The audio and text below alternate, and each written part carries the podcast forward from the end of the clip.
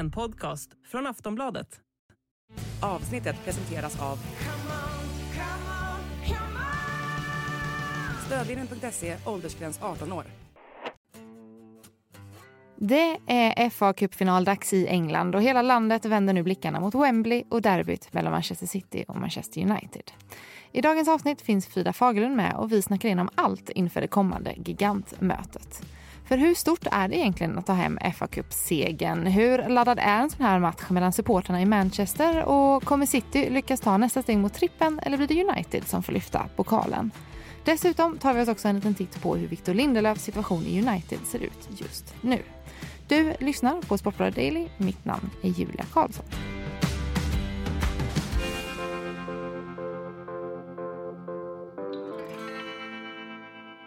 Ja, Frida Fagerlund, det är dags att snacka lite F A-cupen. Vi kan väl börja med, kan du inte bara berätta lite generellt om liksom F A-cupen i England? Ja, F A-cupen är ju den stora turneringen i England. Det finns ju även Liga-cupen som har burit lite olika namn genom åren. Carabao Cup är ju det mest, ja, det som det har kallats nyligen för då. Men F A-cupen är ju mycket större. Det är, jag skulle väl vilja säga att om man jämför med Svenska cupen så är ju F A-cupen, ja men tusen gånger större här.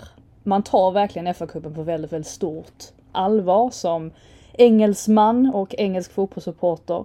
Och jag tror det är också för att det involverar så himla många olika lag av engelsk fotboll. Det är inte bara Premier League utan det är väldigt många serier under Premier League som också har chansen att ta sig långt i, i F A-cupen. Men å andra sidan så blir det ju oftast de största lagen som tar sig hela vägen. Och det är ju där vi står nu när vi har de två Manchesterklubbarna här i final.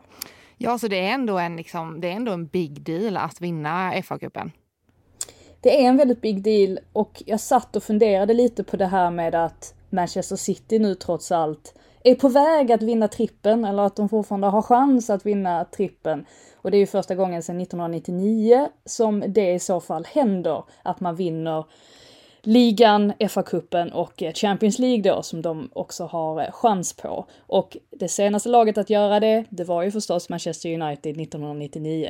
Så jag tror att det också gör att City-supportrar känner att det här är väldigt viktigt ändå. Att se till att dels besegra Manchester United för att det är alltid viktigt i sig, men framförallt för att det är en F A-cupfinal.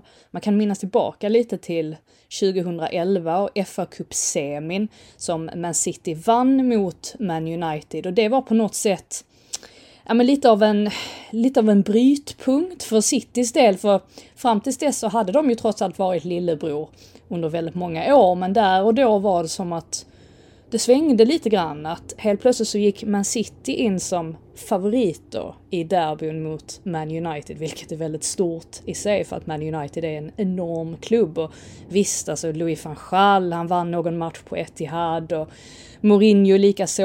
Ole Gunnar Solskjær, det var ju hans, eh, nästan hans expertis att få med sig något i möten med Man City. Men det går ju inte att komma ifrån att Man City har hamnat över United i tabellen under det senaste årtiondet.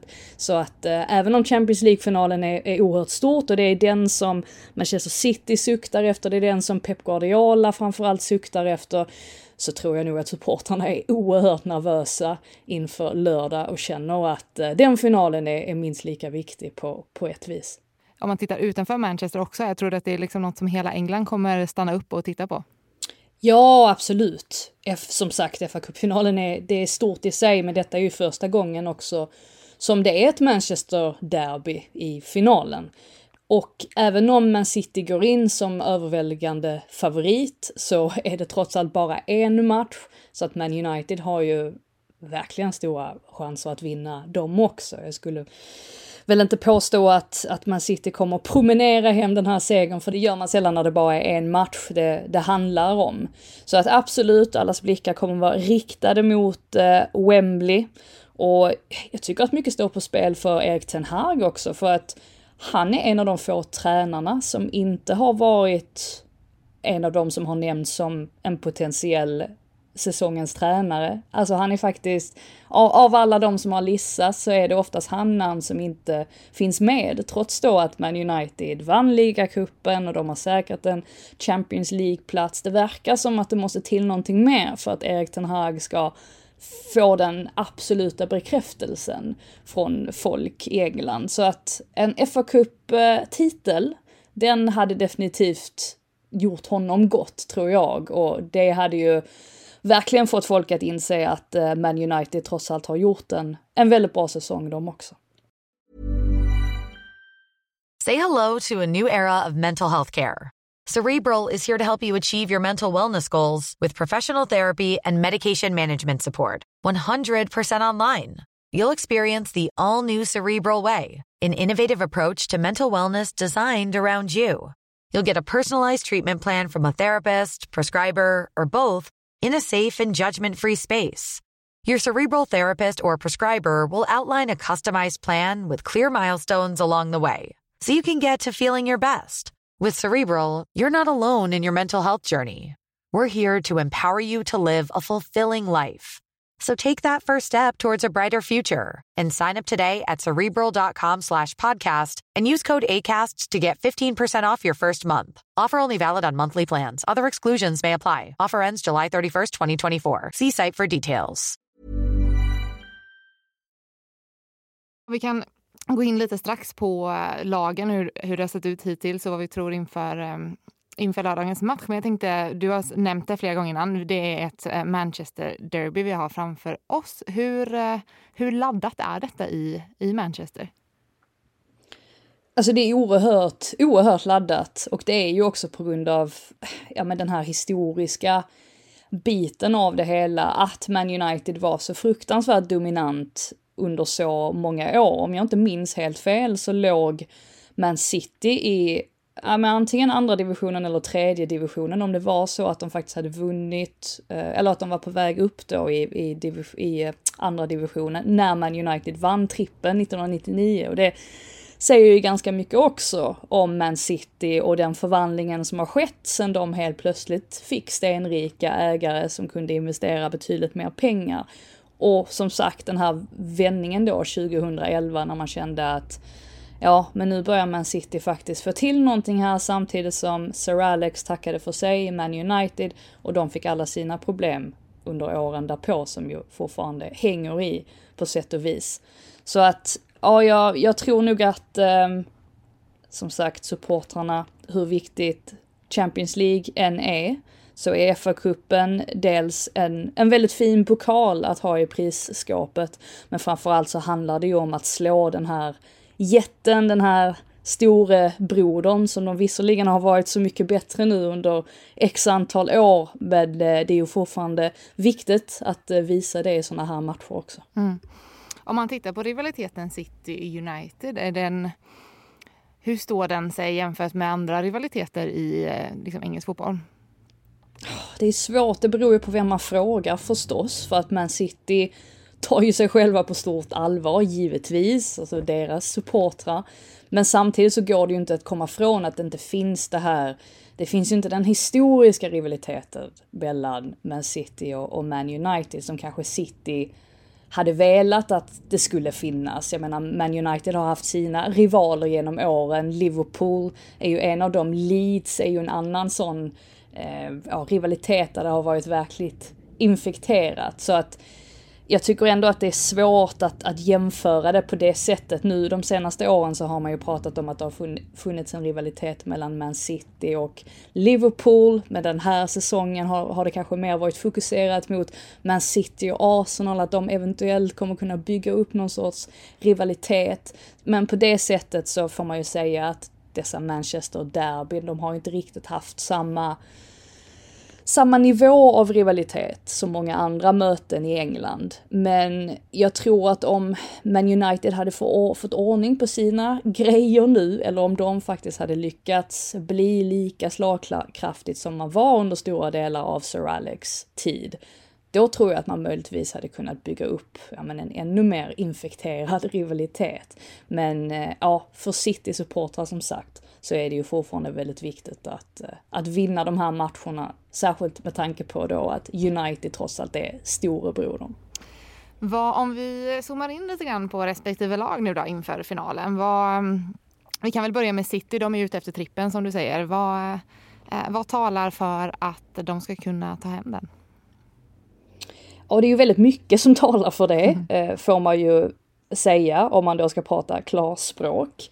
Nu finns det ju några frågetecken i laget. Det är Ruben Dias, mittbacken, som eventuellt inte kan komma till spel, och sett också att Grealish eventuellt har någon känning, och De Bruyne, eh, Akanji och så vidare. Och så vet man ju inte riktigt hur mycket Pep Guardiola tänker på kommande Champions League-finalen också. Att om det är någon spelare som eventuellt har någon känning som eventuellt kan förvärras av den här matchen, så vill han kanske inte riskera någonting. Men oavsett så kommer ju Man City sätta ett lag på banan som är oerhört slagkraftigt, och det är ju också deras styrka att de har den här bredden på i stort sett alla positioner, särskilt nu när Nathan Ake är tillbaka i, i laget också. Dessutom så har han ju faktiskt haft möjligheten att spela många reserver nu de senaste veckorna, eftersom de trots allt säkrade ligatiteln för ett tag sedan, så att det har ju också gjort att Guardiola har haft chansen att, att vila många av sina absoluta stjärnor. Så att eh, vi får väl se hur han formerade, men vi lär väl i alla fall se Erling Haaland där på topp, och ja, om Kevin De Bruyne är, är hel så kommer han definitivt också vara med, kan man tänka sig. Um, så ja, det, det, blir ett, det blir ett väldigt, uh, väldigt starkt lag oavsett vilka spelare som är med. Botox Cosmetic, onabotulinum botulinum toxin A, F D A approved for over twenty years. So, talk to your specialist to see if Botox Cosmetic is right for you. For full prescribing information, including boxed warning, visit Botox Cosmetic dot com or call eight seven seven, three five one, zero three zero zero. Remember to ask for Botox Cosmetic by name. To see for yourself and learn more, visit Botox Cosmetic dot com. That's Botox Cosmetic dot com. Mm, om man vänder blicken mot United då, vad, hur, hur ska de kunna stå emot? Ja, det är ju frågan. Nu har de ju ändå Casemiro där på det centrala mittfältet, och han har ju definitivt stabiliserat Man Uniteds spel på ett sätt som de faktiskt inte har haft på väldigt många år. Och lite, lite skador, Martial bland annat, så att man räknar man väl då att det blir Weghorst som eventuellt startar, om inte Ten Hag tänker sig att han ska formera anfallet på ett litet annat sätt. Men vi räknar väl också med att Victor Lindelöf får fortsätta starta, och eh, han har ju verkligen varit ett utropstecken under den senaste månaden och förmodligen haft sin bästa period i Man United så här långt i eh, i karriären faktiskt, och det är väldigt kul att se. Så vi får se vem han får bredvid sig. Räknar ju med att det blir Varann om han är hel och frisk. Det var ju Harry Maguire här senast, och det pratas ju också om att Harry Maguire, som ju trots allt är kapten, att han kommer göra sin sista match i F A-cupfinalen för Man United. Så att vi får se här hur laget formeras, men det är väl klart att det finns spelare som, som kan göra skillnad, som redan nämnda Casemiro, Bruno Fernandes och, och Marcus Rashford och Christian Eriksen. De, Man United har, har bra spelare de också. Men eh, Victor Lindelöf i, eh, i United, hur ser hans eh, situation ut i klubben? Som du säger, han har haft en eh, bra form på senaste, men det har ju vacklat lite innan dess. Ja, det är ju det som är så himla intressant, att i januari var det ju snack om att Lindelöf skulle lämna ja, på lån någonstans för att... Eh, Ja, men för att få mer speltid, för att han helt, helt enkelt hade trillat ner i hierarkin så pass långt, men... Sen har han fått chansen och gjort det väldigt bra också. Och vilket gör att det har ju Ten Hag sett, och han har varit noga med att hylla honom också och lyfta, lyfta hans spel. Och, och ja, det är ju ganska remarkabelt egentligen vilken förändring som har skett, eller hur snabbt det kan gå i, i fotboll, att man kan vara så långt ner i kylboxen och sen så helt plötsligt så är man ganska så högt upp. Och i Lindelöfs fall då så är ju inte han den första mittbacken man tänker sig måste lämna då i sommar, utan allt ljus ligger ju på Harry Maguire nu som har hamnat bakom Lindelöf i hierarkin. Men å andra sidan så pratas det fortfarande om att Manchester United vill värva in nya mittbackar. Så på så vis så kanske det ändå blir så att, ja, att Lindelöfs framtid är lite oviss. Men eh, nej, det är kul att se i alla fall att han har klivit in och tagit en plats på det här sättet och faktiskt har levererat. Mm. Vad tror du att det kan vara liksom avgörande hur, hur det går i, i F A-cupen nu för Lindelöfs framtid i klubben? Nej, jag tror inte man ska hänga upp sig så mycket på en enskild match. Nu har Lindelöf gjort det bra under en längre period och det är ju det man måste visa som mittback. Men det skadar givetvis inte att, att göra en, en riktigt bra final. Och jag tror att det här sättet som Ten Hag spelar på, eller hans, hans spelfilosofi, tror jag passar Lindelöf väldigt bra. Det har Lindelöf sagt själv också, att Ten Hag är ju väldigt mycket med det här kring att bygga upp spel och, och så, och Lindelöf är trots allt en spelare som har de typerna av egenskaper som passar till den typen av spel. Så att ja, vi får väl se hur det går här för honom och vad som, vad som händer i sommar, men hans situation och position i Man United ser ju definitivt betydligt bättre ut nu jämfört med för en månad sedan.